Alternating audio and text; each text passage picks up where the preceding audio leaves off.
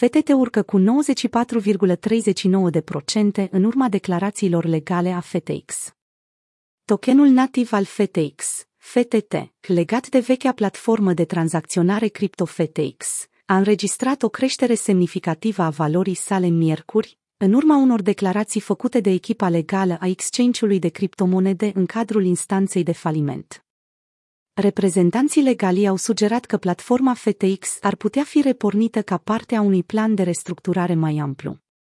Deși nu a fost prezentat niciun plan specific și ar fi necesar în continuare și aprobarea instanței, doar posibilitatea ca platforma de tranzacționare cripto FTX să revină la viață a avut un impact semnificativ asupra valorii FTT. FTT se tranzacționa la 1,32 de dolari față de stablecoin-ul BUSD pe Binance, înainte de această veste, cu perechea de tranzacționare FTT. BUSD de pe Binance reprezentând aproximativ 70% din volumul total de tranzacționare raportat al tokenului, conform datelor CoinGecko. Pe măsură ce entuziasmul în jurul posibilului plan de restructurare a crescut, prețul FTT a explodat la peste 3 dolari, însoțit de o creștere a volumelor de tranzacționare.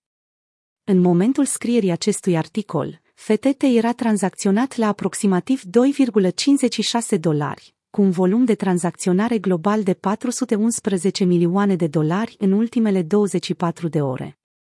FTT a înregistrat o creștere impresionantă de 94,39%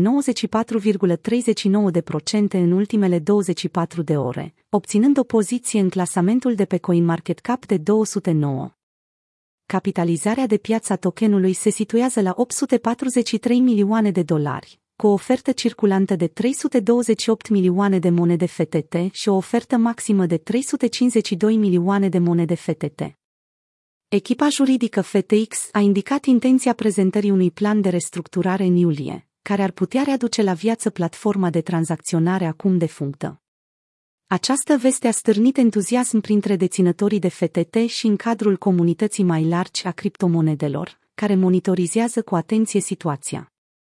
În știri similare, instanța de faliment a respins cererea fostului CEO FTX, Sam Bankman-Fried, de a accesa o poliță de asigurare de 10 milioane de dolari pentru a-și acoperi cheltuielile legale.